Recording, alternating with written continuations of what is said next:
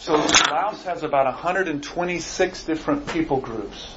Laotian people are one of those people groups, and the Laotian people, which would be the largest people group in Laos, uh, would be Buddhist. So they're Buddhist. But then, how many of you have heard of the Hmong people? Okay, Hmong people, alright? So the Hmong during the Vietnam War, the Hmong worked with the Americans, alright? So they worked with us during the Vietnam War. The Laotian and the Buddhists, they worked with the communists. Alright? So the Laotians and the and the Hmong don't get along even to this day. There there can still be tensions because of that. But among the Hmong people there are three types of Hmong people. There are black Hmong, green Hmong, and white Hmong. Each has its own language. And they can't understand each other. So it's not because of their skin color that they're called black or they're called green, right? Or white but it's just it's just because that's the type of Hmong they are. But then you have Khmu people, you have Bru people, so you have 126 different people groups, and the majority of those other people groups, the Hmong and the Bru and the Khmu and so forth, they are going to be what's called animist. Anybody know what animism is? What is animism? What is it? Worship animals. Well, it can include that, but it's it's worship of spirits. So everything has a spirit, whether it's uh, animate or inanimate. It might be a rock, might be the Mekong River, might be a mountain, it might be an animal. Everything has a spirit, and these spirits, and they call these spirits demons, and they'll say, the demon came to me in my dream and told me this, and to make this sacrifice. And then you'll go to like a witch doctor in that local village, and then the witch doctor, now he's not like you're thinking of in Africa, a witch doctor, but he's like a, I don't want to call him a pastor because he's not a pastor, but you know what I'm saying? He's a religious leader and you'll come to him and you'll tell him about your dream, what your dream was, and he'll confirm that you understood it correctly or what else you need to do. So let me give you an example. And so it's very demonic because all those spirits are truly demons and when you're making sacrifices, you're making sacrifices uh, to these demons. And uh, it, it is it is very demonic and even the Buddhism there mixes in animism and animistic practices. So it's uh, it, it's very it's just a very bizarre place to be. But there, the Lord allowed us to begin the Lao Bible Institute, and uh, we have pastors anywhere from 45 to 70 pastors that will come per session. I think we have about nine different people groups uh, that are uh, coming to our session. We do it in the Laotian language, and everybody, Laotian would be like a market language that everybody could speak. Um, but these men come from different areas and places. They might be in little villages, rice villages, and uh, hardworking guys. But a, a few sessions ago, I asked them, I said, how many of you have spent time in prison for your faith? And about 40 to 50 percent of their hands went up. So most of these men have been persecuted, have even spent time in prison. They get out of prison and they just go right back to preaching the gospel. So when I go there to teach them, and I'm trying to teach them doctrinal truths, uh, but I always end up the one taught what it means to commit to Christ and to follow Christ at any cost, because they they are truly uh, truly doing that. This was from our last session that we had, and uh, just a great group of, of guys Again, very, very faithful, coming from many different areas. Here you can see a man uh, by the name of Long, and he recently we started a church. Uh, he did in a in a village area, and again, if you can imagine, they are Eastern-minded people. Okay, we are Western-minded, which Western-minded we're very individualistic. Eastern-minded people are very community-driven. So if you live in a in a little village and everybody there is animist, let's say it's a uh, it's a village filled with uh, with white Hmong people. Well, they're going to be animist, and everybody has to stay in line. Nobody leaves the community, and if you leave the community, you can be persecuted by the community. So the community can burn your house. I mean, I've heard of a father burning his son's house and different things for them leaving that community to go their own to follow Western Christianity. So it's not like here you know, well, bless God, I'm just going to go to this church, or bless God, I'm going to go do this, and this is this is the road I've chosen. Well, over there, that would be foreign. You don't you don't make those kind of individualistic decisions. The group has to make those decisions. So when you leave the group, that's the persecution. Um, but it's been uh, this man started when he's actually Laotian and started in a Laotian village, and we had helped with a school. So the local school there, their old roof had holes and, and was leaking and water coming through, and he was trying to start a church here, which was rough anyway. But then we, we helped. They asked, could we help with their with their roof, and we helped. I think it's about. Uh, we had a group, uh, Operation Renewed Hope, that helped with that. We put a new roof there on the school, and then uh, the school was able to meet. Of course, they have a rainy season there, and so dry. Well, uh, the just recently, some within this village, they came to the kind of the mayor of the village, and they said, "This Bong guy, we want him and his wife out of here." you know, they're Christian, they're not Buddhist, and, and they're causing dissension here in our village. We want them gone. And the mayor, listen to this, the mayor said to them, look, he helped with our, with our roof of our school. He can stay. I'm going to allow him to stay. And so he's been able to continue ministering there, and God has been, God has been blessing. So pray, pray for Bong. Here's another, uh, across this rice field right here, uh, church that has been started in within little over a year now. And there you can see, how would you all like to be seated on the floor this morning there? Would that be fun to have church seated on the floor? One time, my first service there in Laos, I was seated on the floor and I couldn't get my legs to fold. I don't know how they do that. See how they fold their legs like that? I can't do that. And I tell you, it makes for shorter messages when you're preaching from the floor. So if you want Brother Brian to preach a shorter message, have him start preaching from the floor because your legs start hurting, your backside's hurting. But God is really blessed, and uh, you see this this river right here that goes through this village, and how the old bridge was taken out. And the guy, the pastor there, came and said, "Is there anything we can do for the bridge uh, in this village?" And again, we had a had a church and had a group that helped and uh, we were able to build this bridge. How much do you think that bridge cost us? By the way, that bridge you can drive across it with cars, with everything. It cost. It, we built it for about ten thousand dollars. In America, that would probably cost you what? How much? Yeah, it'd be a lot of money. So, uh, but we were able to build the bridge, and then we had a actually had a ribbon cutting with the with the mayor of that of that region and uh, they were very happy that the bridge was in and that now they had a way to get across. And again, they know that we're meeting there. Technically, us meeting there is illegal by the law, but they are allowing us to meet there, and God has been blessing. In fact, this guy right here was kind of like the vice mayor assistant, and he even asked. He said, "Listen, you're the church that's here. Your young people are helping our village kids uh, learn how to read." And he said, there, our teachers here are not good. They're not working with our kids, but yours have really helped them and some of our village kids are reading. Would you consider coming to open a school here? So can you imagine a Christian school uh, being opened? I, so I haven't even started there, but if you know somebody who wants to start a Christian school, I'll, I'll work with them. We got a good area to come to. There you can see a car uh, going across the bridge. So here's where here's this is Vientiane. Here you can see Thailand. There's the Mekong River and this is the Vientiane uh, Center, and we just we bought a piece of property there, and uh, this is I know it doesn't look like much. We gave I think uh, around ninety thousand for that property, and just a few months later we were offered two hundred and fifty thousand for that property. So China is there. China is pumping a lot of money in there, and prices are getting very expensive.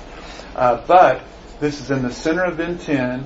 We needed a location for our Bible Institute and um, and so we bought the property and began laying the foundation here.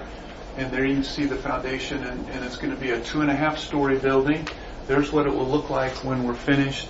So it will it will not only have uh, hold our Bible Institute, but there will be a, a, a home church that will meet here. The pastor will live there, and we have even a place upstairs for the men uh, to sleep. So if you have 50, 70 men you have to sleep, we can do that. And we're right there in the center of Vientiane, Laos. So we would appreciate your prayers uh, for that ministry and for Laos and for what God is doing there. Now, I was just sharing with Pastor, you know, in Laos you just can't go out on the streets and start preaching and passing out gospel literature and going to do evangelistic meetings in Laos. Number one, uh, it's illegal to do that. So, and, think about this. If you work in the city of Vientiane, let's say you work in a factory, and your coworker is a Buddhist, and if you witness to your Buddhist coworker and try to influence her towards Christ and Christianity, she can turn you in to the authorities, to the director of that factory. Director of that factory could contact the police. The police come arrest you and you're put in prison so or in jail. So you you really have to be praying for wisdom as you witness and for God to open these doors. It's not the freedom we have here just to freely go out and preach.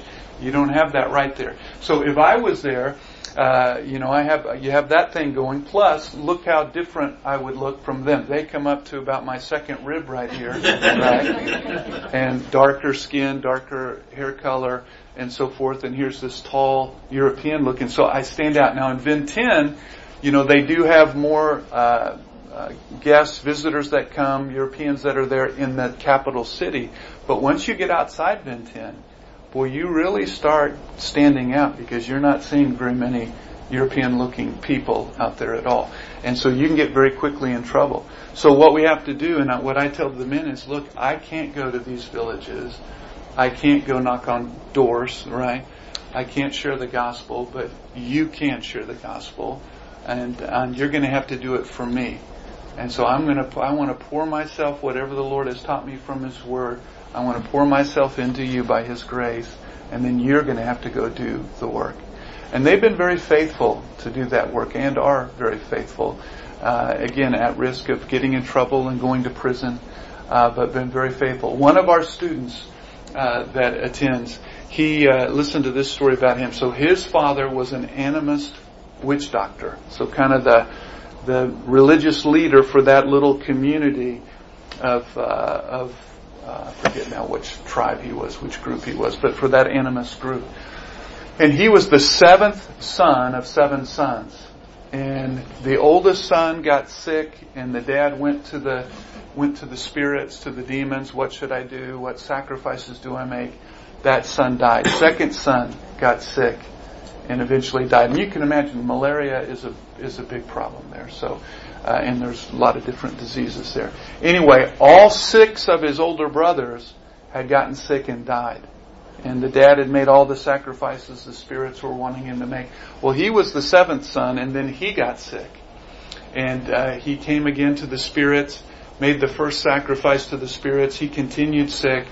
Well, the dad had heard of a Christian village, and this was his last son. He didn't want to lose his last son. And so he went to that village and he asked the uh, the pastor or yeah the pastor there at that church said, "Look, can your God do anything? Because you know my gods haven't done anything, and this is my last son." And of course, the pastor would have shared, "Of course, our God can do all things." And they prayed for the boy.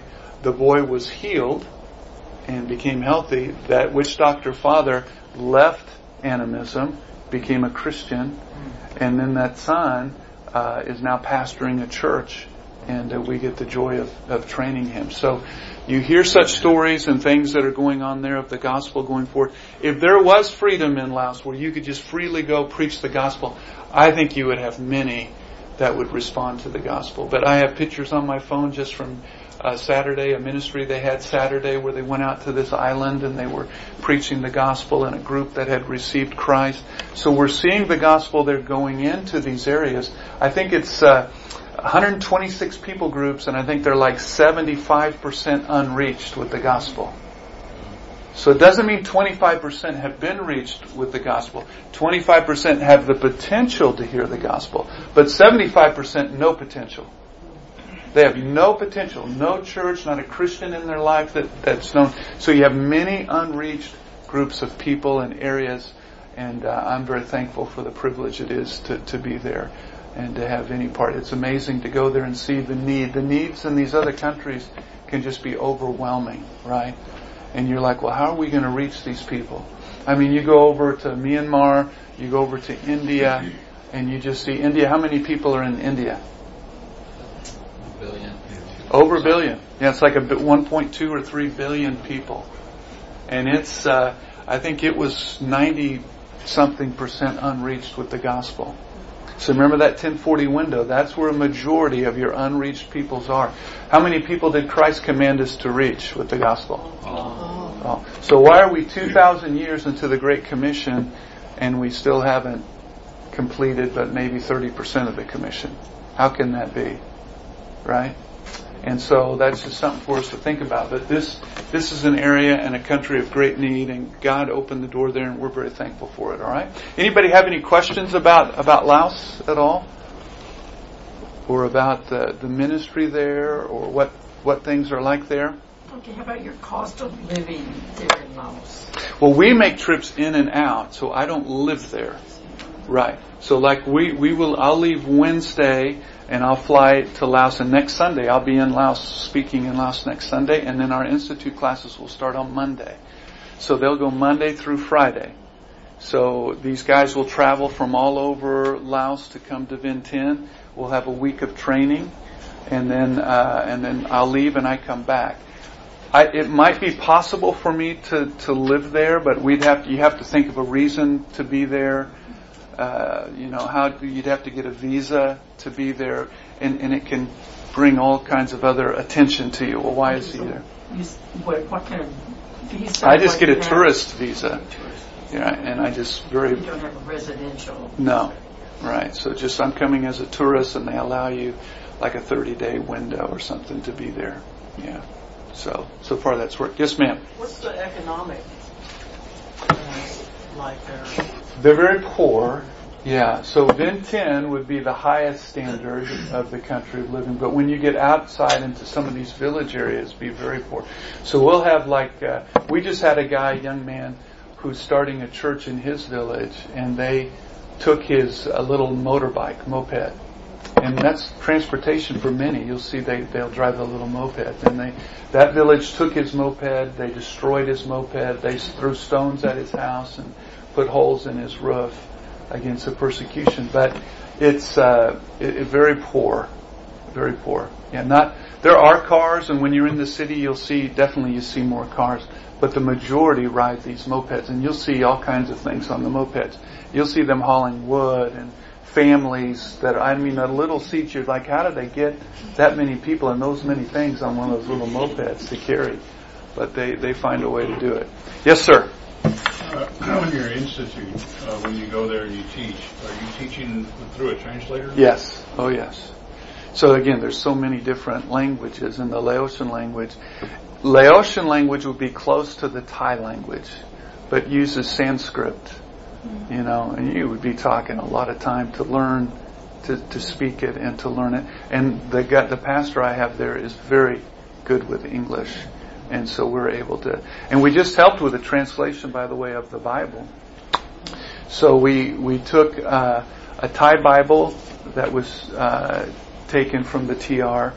We, we had, uh, we had a, uh, a Greek man, a manuscript that came from, into Laotian from the Textus Receptus, and they used also the King James Bible, but they, they came up with a translation that we helped with the best we can, and I think it's been very, very good. So we just got yet?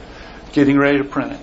So we're just getting ready to print it, and then you got to be careful because you know you just can't ship a container of New Testaments or Bibles to Laos. It would be illegal to do that. So we've we've been publishing. We did some John Romans that we published in Thailand, and we were able to get them across the border. I can't remember how many did we do. Do you remember how many it was?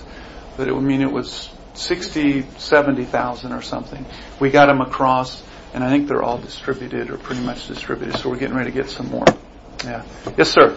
You mentioned the Christian village, so do you mean by that that there's a church there, or is it a Christian? So there is a what they call there's the Lao Evangelical Union. So pre-communism, which would have been in the uh, I think it was 70s, early 70s. So during the Vietnam War, that's when communism had come to Vietnam. That's the battle, part of that, you know, going into Laos.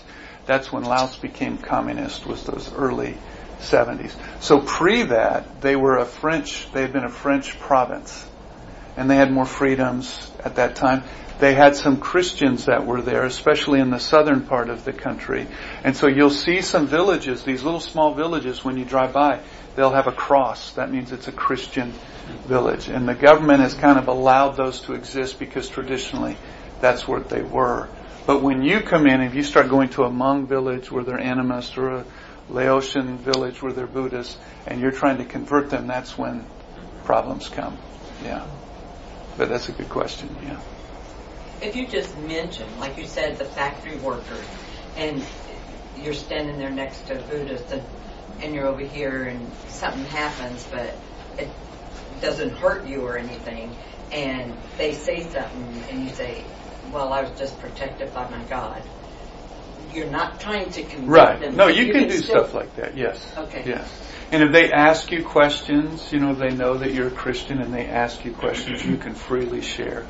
It would be someone that's an obstinate Buddhist and doesn't want you to share. They could turn you in. So you just have to be careful. for just saying that. I don't think so. No, not if you're trying to convert them. It's when you would Oh. be trying to tell them Okay. why Buddhism was wrong and Uh-huh.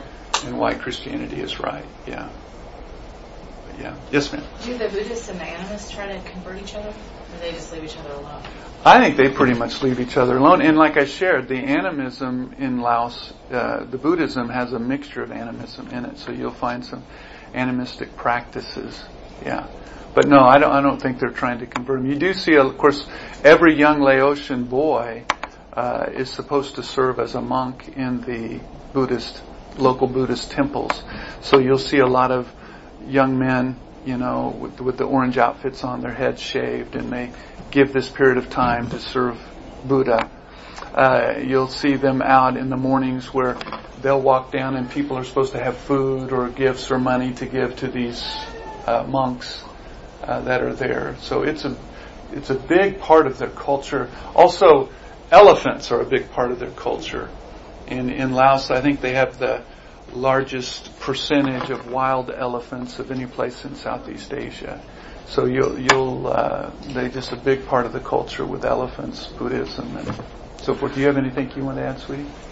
I could share a story. Share a story. So, um, good morning, and thank you for having us. Um, I'm always fascinated to go to these other cultures and find out how God is working and drawing people to Himself. And I was, we were out in a little village church, and I asked the lady through an interpreter. We were visiting, and I just said, "What attracted you um, toward Christianity, or why did you seek? How were you drawn to the Lord?" And she said, "Well, I there was a time when I was just speaking to God. She didn't necessarily say praying, but I was speaking to God, and I wanted to know truth. And I said, God, if you're real, show me how I can find truth, how I can know. And she said she had a dream, and he spoke to her, and he said, You can find truth in the Bible. And so she was walking um, in her village, and she heard a woman outside reading aloud from a book. And she went up to this woman and she said, What book are you reading? And she said, I'm reading the Bible. And it was at one of these little house churches. And so through that, she got saved. She heard the gospel and she got saved through that and was an active member in that church. And it's just, you know, praise the Lord for how He works. And He, sometimes we get discouraged here. In the U.S., we look around and we see our culture not even interested in God, but He's at work around the world and we see it in Laos and we see it in Ukraine right now. So we just praise the Lord for that. Amen. Yeah, I think everybody, every man, I've heard it said something like this, but there's a empty vacuum within, right, that only Christ can fill. And uh, I think every man knows that there's a God, a creator. And I, I really believe that. I remember hearing Adrian Rogers preach a message and he had a guy, I think within his church and owned a trucking company and they give a lie detector test before they hired people. Well, one of the questions they would ask, just as a general question, uh, do you believe in God? Do you believe in the existence of God? And this owner of this corporation said every time they answered that question, no, they failed. The lie, the lie detector test was saying that they're lying. So I think every man knows that there is a God who created all.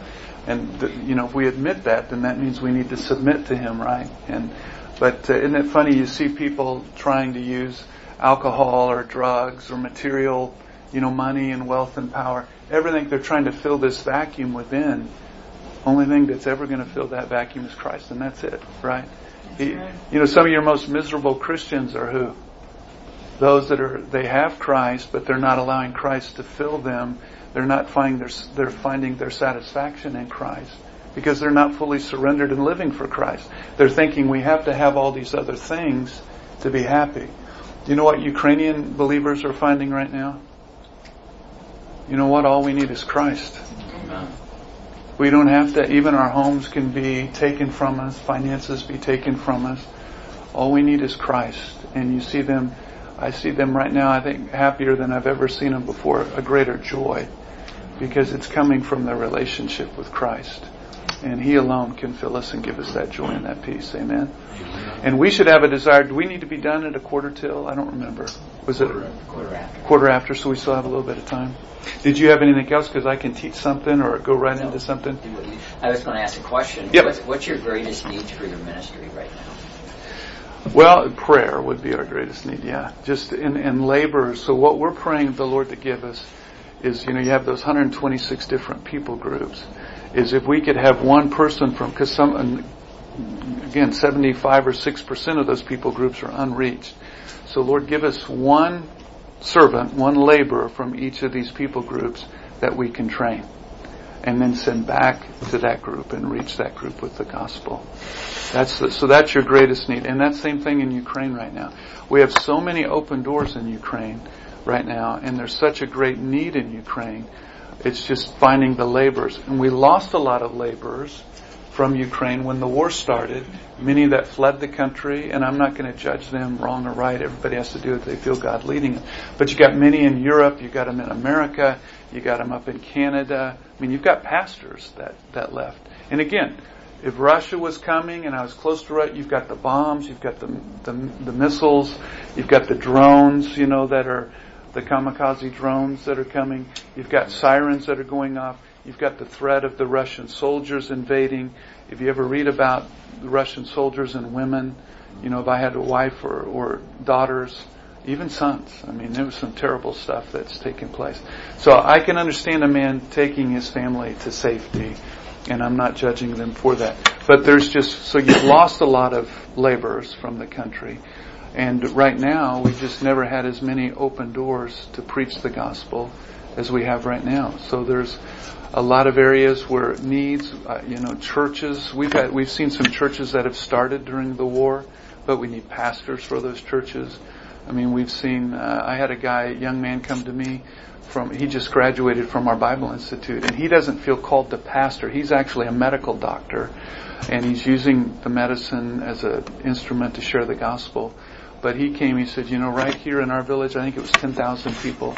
He said, we need a church. Can you help us? Can you recommend somebody? Keep this in mind in prayer. We need someone to come and help us start a church. So you have a lot of open doors. It's just filling all the needs right now that are there, yeah. And that's really true around the world. I was just sharing with Pastor, we've just, we've had a number of doors that have opened to us. It's just having that, like the school, I mean, in Laos. I mean, can you imagine starting a Christian school in in in the in this Buddhist country and being able to teach children from their youth about God, the Bible, Christianity, right? The tenets of the faith. So as they grow up, they're not going to see Christianity as some Western weird religion. They're going to equate it with their childhood and normal, right? And uh, so just a lot of open doors. It's just the the laborers are few. So Christ told us what to do. Pray to the Lord of the harvest for laborers, right? Okay, I have a question about literacy. How about in Laos? How literate are the people? In They're not as edu- like Ukrainians are very educated, so very smart. I mean, within and and that really came, I think, from Soviet culture. There was an emphasis put on reading. They, in general, they read more than Americans read, way more, and uh, and are and are very very literate. But in Laos, it's different. So you have some that are growing up in the rice paddies, let's say, and they're just not going to be super educated. So when I go to Laos, I slow way down. I don't try to teach. Usually, like during a week, we would have two different themes, two different biblical subjects. But in Laos, I just have one subject. I go very slow. I try to think more in pictures. And even using the board, I'll try to draw more to show, you know, things, just to, to speak in pictures, to show in pictures, to try to communicate, to allow them to ask questions and so forth. But most of them can read. They might not be, like if they're reading in the Laotian language, which is not their first language, they can still read it, but they can't read it very quickly, very fastly. So they're, they're less educated, for sure. Yeah. Okay, are there things for them to read in their own language? There are some things, depending on the language and the culture, if it's Hmong or Khmu, but yes, they do have some things. We're working on uh, I know Kampai right now, that he's the main pastor that we work with. He is Khmu himself. He's married to a Laotian woman. So he's expressed an interest to me to do a Khmu hymn book, like songbook, songs that they can sing. So he wants to do something like that for the Khmu people. Of course, most stuff that would be available would be in the Laotian language or the Thai language. They are different, but they're close. So you can get a lot more stuff in the Thai language. Yeah. All right. Anybody else with a question? Yes, sir. How many of those countries have the gospel uh, in their languages uh, that you have come in contact with? Well, I don't know because, like in India, you know, again, how many people groups did you look up? Was it? Do you remember? So you have 1.2 billion people, but it's a plethora of people groups and languages. So you might have the Hindi language, uh, and and that's probably the long, the largest language group within within uh, India.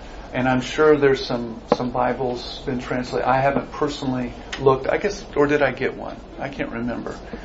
But you've got the translation stuff, and I don't even know. In some of those languages, you just kind of can take. Like we got one in the Farsi language, uh, which is for the more the Middle East, Iran, and some of those places. And it just gets harder to find. I mean, it's harder to find the Bible and you don't even know about the translation, how good the translation of it, where it came from. It's hard to find the history of it.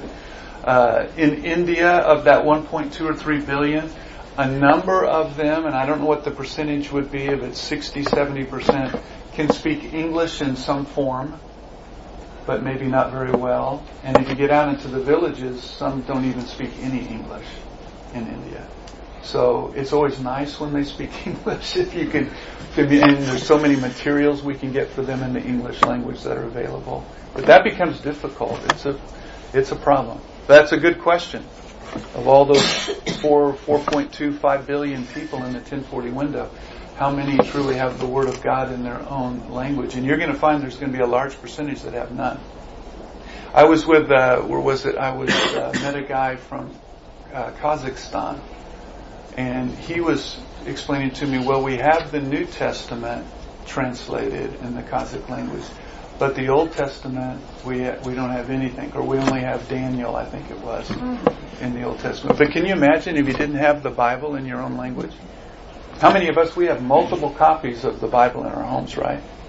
And I think as Christians, you know, growing up with all the freedoms we have in our country and all the advantages we have in our country, I don't know because we grew up with so much freedom and so many copies of God's Word so easily. I mean, Walmart. You can go buy God's Word at Walmart, right? And just so easy to obtain and get, and yet we don't treat it with the preciousness that it deserves, right? We, we don't understand there are countries where they don't have it translated in their language. Can you imagine? Or very hard to get. How can you get a copy of God's Word? I'll never forget when we first went to Lithuania, they had just gotten out of communist times and I took a Bible, and uh, this woman, I, I met a woman at her door, was trying to witness to her. She didn't have. She said, "I've never, I've never touched a Bible, never seen a Bible, something like this." And I later, I brought her a Bible, and I handed her that Bible, and she just took that Bible, and just to see the awe in her face. This is my own Bible. We had a young man, Sharish, from India, who in Kiev before the war, we had an international student fellowship. He grew up Hindu and his first language would be Hindi, but his dad very his dad's an educator, teaches in the university, Shrish, very educated. But he started coming to our Bible study. I gave him a Bible in English And that was the first time he had ever held the Bible in his hands. Can you imagine? So what a blessing it is to live in a country where we have the freedoms we have and that we have the Word of God in our, our own language. And we should reverence it much more than what we do. I think we're, again, we're so familiar with it because we have it. It's precious. And you should be thankful you have a church where the Word of God is taught, by the way. I'm traveling, June and I traveling across the country. I'm just telling you, they are becoming fewer and farther between. And a lot of things that are taught in churches today. I attended a service with Julie. We had a free Sunday back the first Sunday of the new year. And so we just went to, we had, it wasn't in this area, it was out west. And we went to a service. And I'm just telling you, the service that morning, and they would consider themselves an independent Baptist church. But I didn't hear very much Bible that morning. I heard a lot of books the pastor had read, and he's quoting from this book and that book and that. I don't want to hear about books. I want to hear what God has to say. Amen. Amen. I want to hear the Word of God taught. I want the emphasis to be upon the Word of God because that never changes, right? That quote you made, it could or could not be right, true. It's coming from a man. And I don't mean, mind you quoting a man, but uh, it needs to come from the authority of the Word of God. So you should be thankful for your church. All right. Anybody else with a with a question? I got a quick one. So yes. the students that come to the school, yes, and you're teaching through an interpreter for them, right? Now, do they have? You said there is some Bibles in that language, or are they? We just completed one in the Laotian language. Okay. That we're that we'll be giving out. Some of those might read it, like if let's say they're Hmong, and let's say they're green Hmong I don't know what Bibles are available in Green Greenland. So that pastor might have to take that Laotian Bible and then translate it for his people into Green Hmong even while he's preaching. We just, there was just a copy of Ukrainian that, uh, in fact, the Old Testament's not even finished. They just, he's finished the New Testament. I think he's working in Psalms right now. But a good translation, very good. So for a long time, you had Ukrainian pastors were using the Russian Synodalny translation, which comes from the Textus Receptus.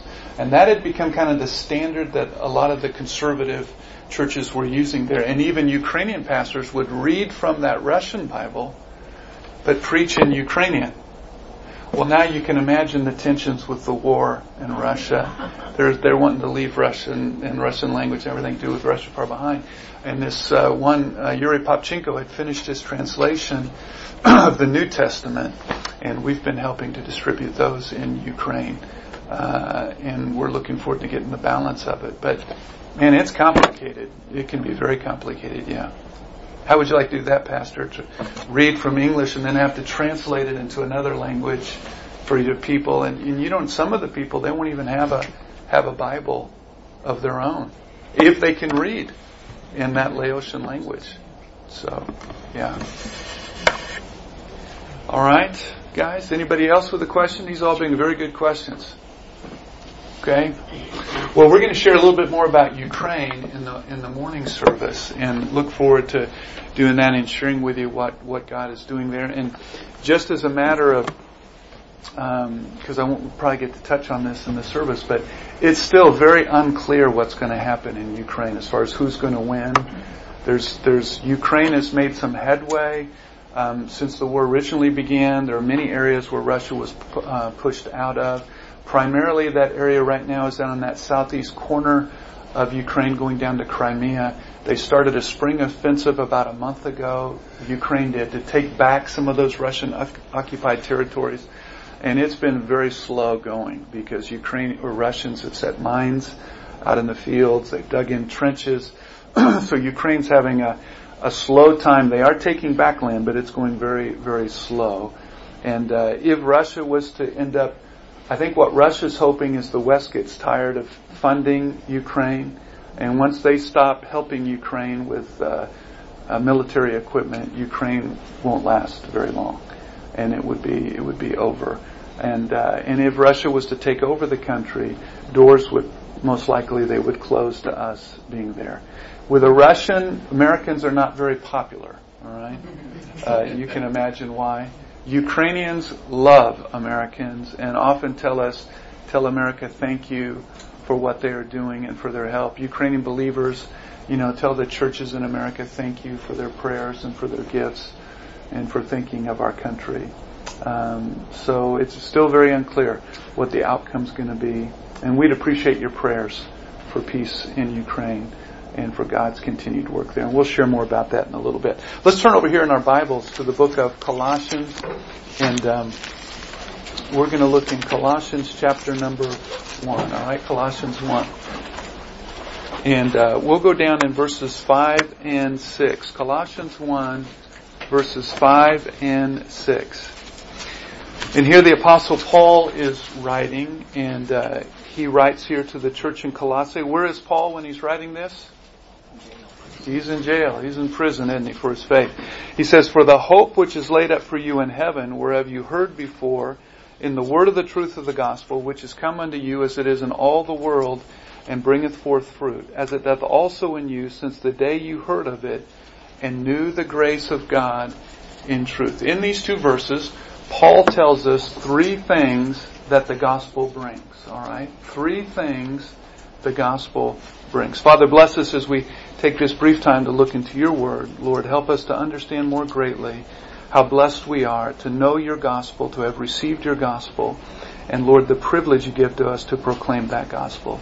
And use us, Father, to be your lips, to be your mouthpieces, to share that gospel, not only to proclaim it here in Harrisonville, but also, Lord, throughout all the world for your glory and praise. And it's in Christ's name we pray. Amen. All right. Verse number five. Look at the first thing the gospel brings. For the hope which is laid up for you in heaven, where have you heard before in the word of the truth of the gospel. What's the first thing the gospel brings? Hope. hope. How did they hear of that hope? Through the word of the truth of the gospel, right? So that gospel, when they heard the word of the truth of the gospel, they heard of hope. Let me ask you this question. Is there any hope in Buddhism? No. Man, there's no hope in Buddhism. Is there any hope in animism?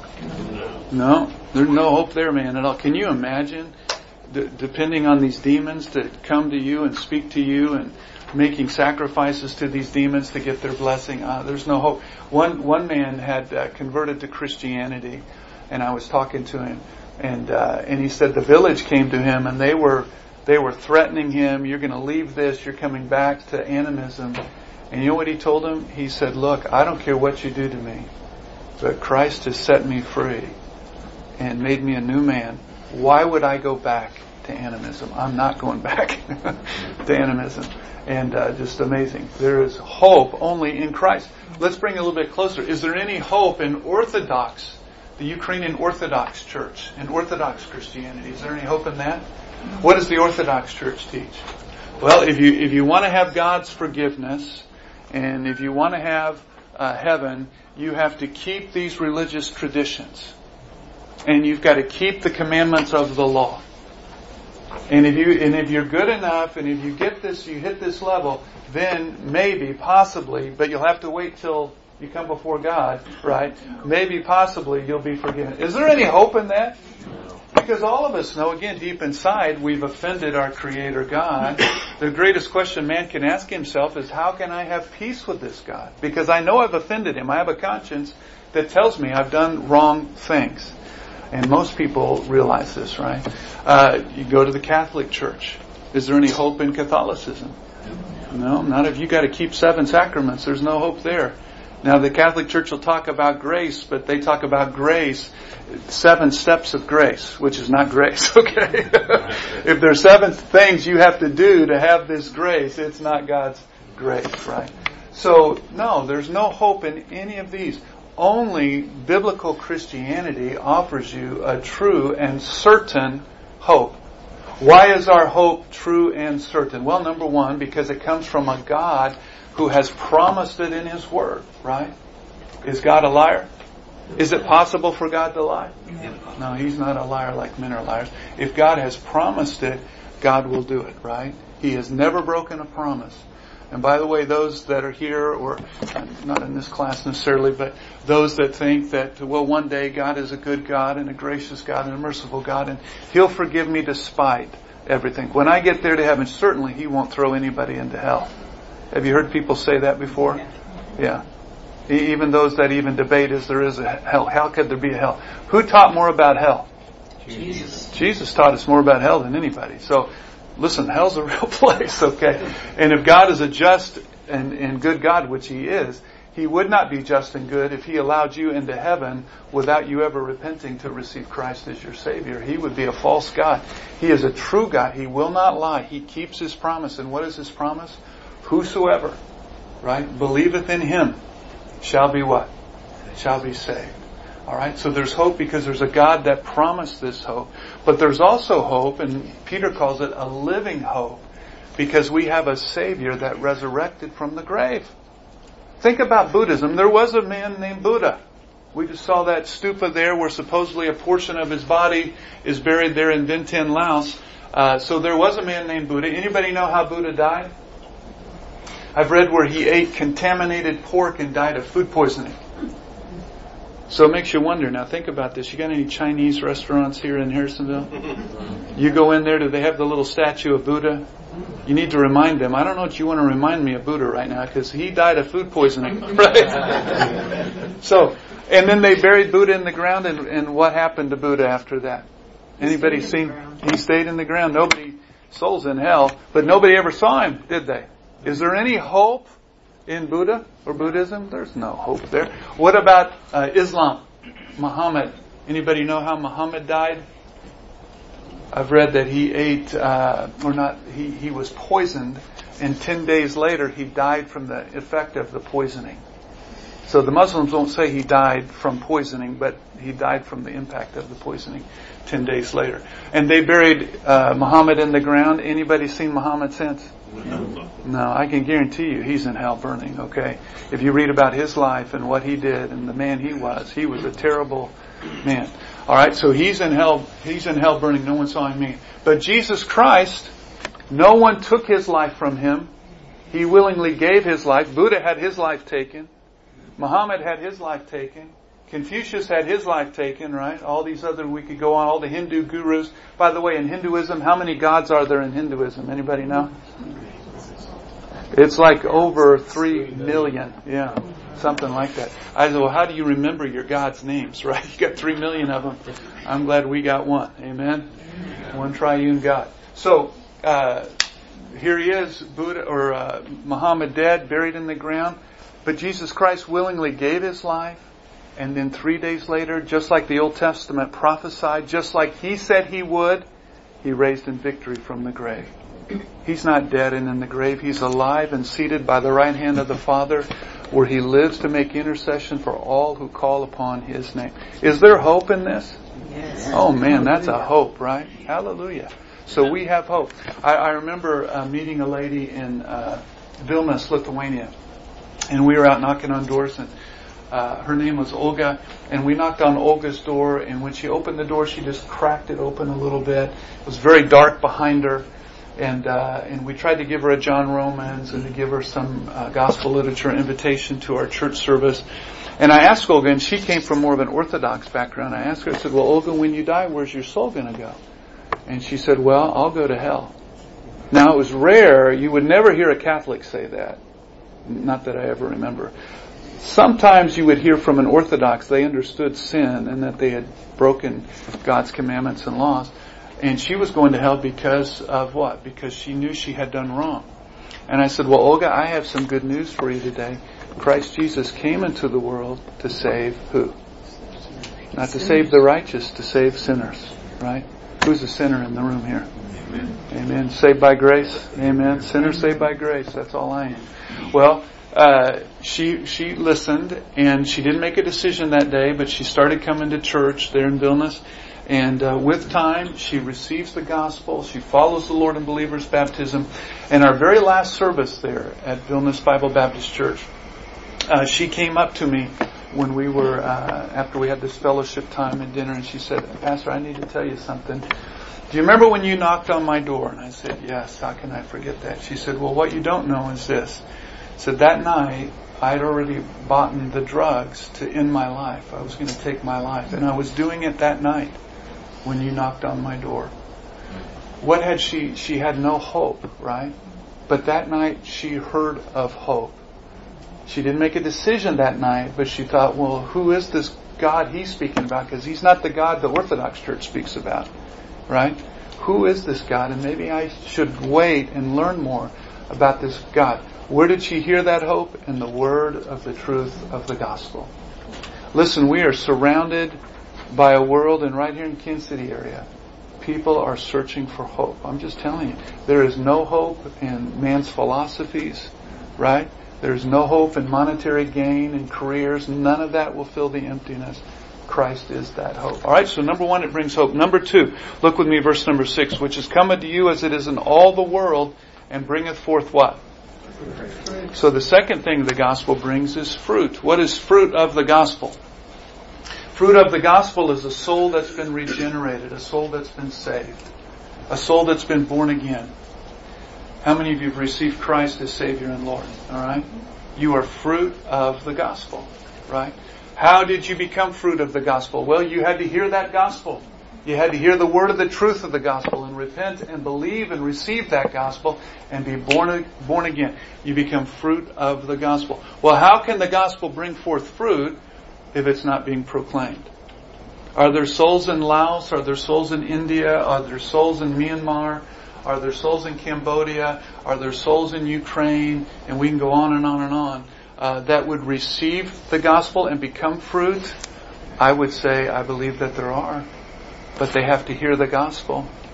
And how are they going to hear that gospel without a proclaimer of the gospel, right? Without someone to bring that message where they can hear the hope. Do you know, again, I, I shared earlier, I pastored just a little bit north of here for a while up in Raymore. I'm just telling you, I knocked on doors in Raymore and in Belton where there were people, they had never heard a true gospel presentation before. They, what's the church over there uh, in Prairie Lee, or what's it called over there? Resurre- church of the Resurrection. Okay? You know how many people I met that went to that church of the Resurrection? I remember knocking on a guy's door, and uh, and he told me that's where he went to church, and I said, "Well, sir, let me ask you a question.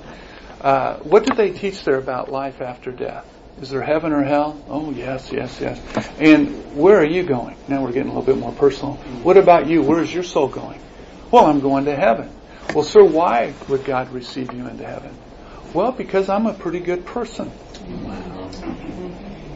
I said, well, sir, that's not what the Bible teaches. there are none that are righteous. No, not one, right? We have all sinned and come short of the glory of God. And it's by grace only through Christ. You know what he told me? He said, that's your interpretation. And he shut the door. Oh, now it's supposed to be an evangelical church, right? I'm telling you, I met, I met many families. One time I was knocking on a door over there and there's a younger guy and his wife. And, and I asked, uh, I asked him the same question, and when you die, where will your soul go?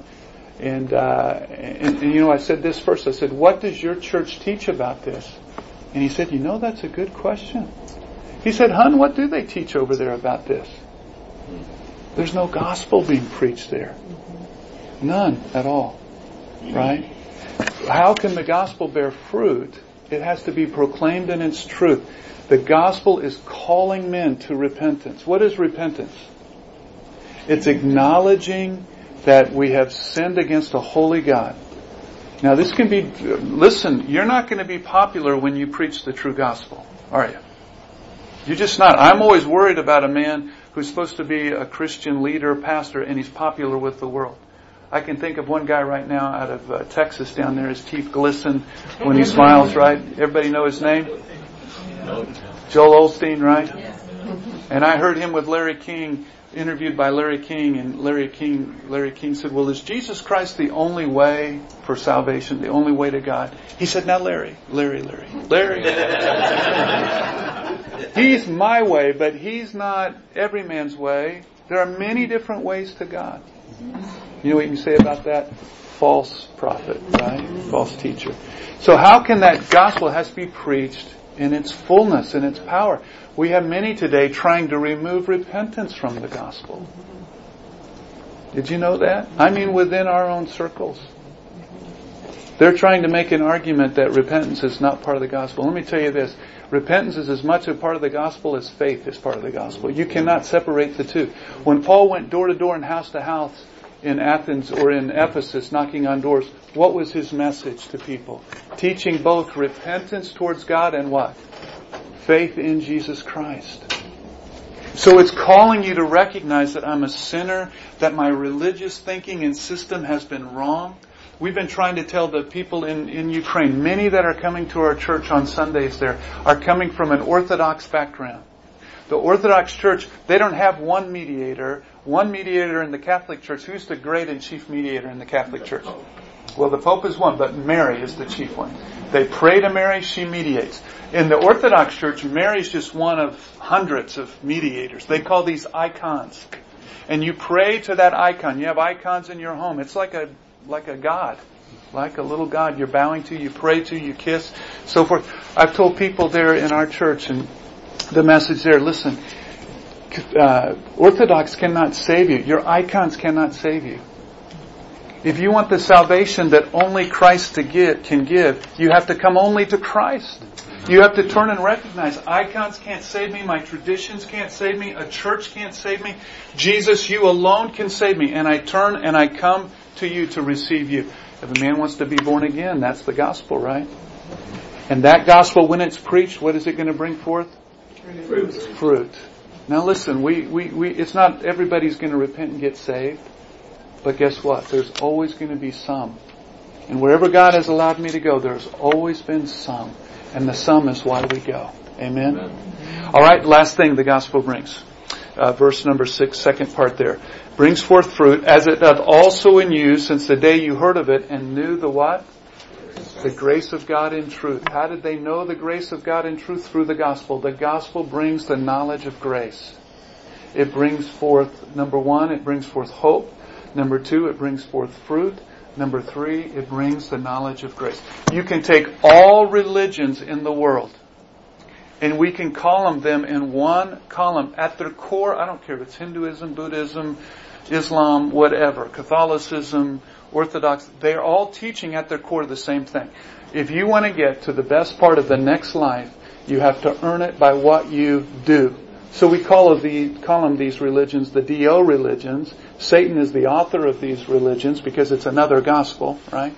Over here, we got one column and uh, underneath it, true biblical Christianity. And we call them it D-O, but we got to add a couple of letters. What are they? N-E. Done. It's finished. It's not by our works. It's by His grace, right? Christ paid the complete and entire price for our sins. It's not a gift that we earn. It's a, it's a gift that we receive by faith. Aren't you happy for grace today? Yes. Grace is the only thing, my friend, that makes any sense at all. I mean, if you think about it, it's the only way of our salvation. It can only be by God's grace. I can never earn it. I can never make myself good enough. I'm just thankful that Christ's death and blood shed on the cross was completely sufficient. And listen, it satisfied the wrath of a holy and just God. God received that payment as entirely paid. And when you come to faith in Christ, you are in Christ. It's been entirely paid. That is grace, my friend. Do I deserve it? No. But God is a God of grace and He offers it through Jesus Christ. And that's what the world is waiting to hear. The knowledge of grace. And we should be striving by any means that God allows us, using us to share that message with the entire world. But it begins right here in our Jerusalem, right? And there are people here that need to hear that message. And I want to encourage you in that work, okay? So when you preach that gospel, know three things are coming. Hope, fruit, and what else? Grace. Grace. Knowledge of grace. Father, thank you for this time together today. Thank you for this church and for their stance on your word and to proclaim your truth in all the world, Lord. Please bless this church and continue blessing and just continue working in our hearts and lives. Bless the service this morning, we pray. It's in Christ's name we ask and pray. Amen. Yes, Oh, no, that was perfect. So, Randy, do you have any announcements you want to give before we leave today? I know we're a little unorthodox today, but um, that was great. Our class is actually going through Colossians, so. Oh, okay. So, Colossians is my favorite book today. It's a great one. Today. today yes. While you're teaching it. So let me just say real quick, because I don't want to take up any more time, but uh, I appreciate uh, you coming and spending some time with our classes, and appreciate your class um, letting us uh, fill up in all the empty seats.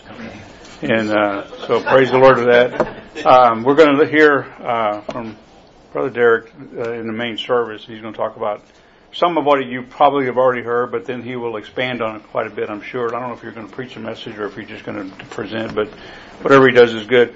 I, I wanted to say something, not, not specifically about him, but about HBF. And maybe you don't realize that this is what HBF is about. Not just him, but about missionary work, about mission of God, about what, accomplishing what God is is trying to trying to get done through you, through this church, and every one of us have a role to play in getting him to the field and on and stay on the field, not just him, but others, and not just others that are already missionaries, but missionary in waiting. I'll use that term again today for I've talked to some people about that term. Um, God is calling everybody to be a missionary.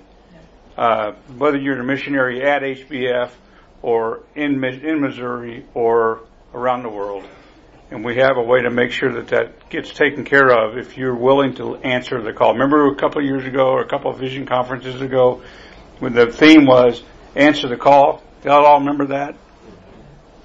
Well, that call hadn't ended. Just because we said amen on the last day, that that call didn't stop. It's still there, still tapping on your heart. And so I just want you to know um, that we have a plan to get people to the mission field. So whether it's you or somebody else, just know that we have a plan to get people to the field. And that is what the hearts of this church is. The heart of this church is to get people to the field. Whether it's a church plant, a missionary in the field, and helping a missionary get to the field is already committed from another church or whatever. I just want to, I just want to kind of put that in your heart as a reminder that uh, it's important that we support what God is trying to get done, and we don't get in the way of God because we can, and uh, we we can stop God actually by not following that, following through with His call in our life. So I just want to mention that. Um, now I'm not going to say any more else. That's it. So I don't know if we want you want to pray. Yeah, go ahead. All right, let's pray. We'll be dismissed. Father in heaven, Lord, thank you for today. Thank you for the the uh, the presentation that we've seen both of Laos and and about Ukraine and what we'll hear in, in the main service, Lord. Lord, burden our hearts. Uh, burden every one of our hearts, not just those that are in this room this morning, but even everybody that, that walks through the doors of HBF. Burden their hearts, Father, to seek out how they can be a part of uh, your mission, whatever that looks like, whether it's supporting or going or both. Lord, and just pray Lord, you would speak to us today, and we just thank you for the example that we see in uh, Derek and his wife and and all the ministry he's done. Lord, what a what a dangerous place he goes, but he's willing to go because he loves you. And I just thank you for his testimony. In Jesus' name we pray. Amen. Thank you. Sorry to come home on that. No, you did fine. You get your uh, USB? I do. Got it in my pocket. Yeah. How are you? That's a lot.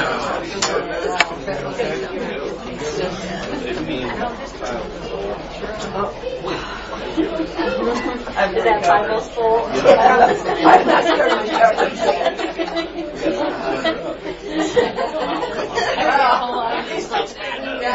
I just want to call it escape My knee's still enough. Do you have a home? You have a home Yeah. window? Yeah. Okay. We Took have a key home. Yeah, yeah. Oh, no, we don't stay there. You Okay. Get out, just so that we don't miss out on Sure. property values. Oh, okay. No, we basically. Yep. How long were you at Faith and Ringwood? Seven years. Uh-huh. Did he pastor or? Uh-huh. Okay. We have a son that lives in Raymore. We have three, three boys too. yeah. Where are your boys at? They all left for Denver. Oh, really? Yeah. Oh. We were gone, and um, they wanted something a little more exciting. Yeah, and found something sure. of the nature of. Yeah. One went, and then the second one went, and then the third one. Okay.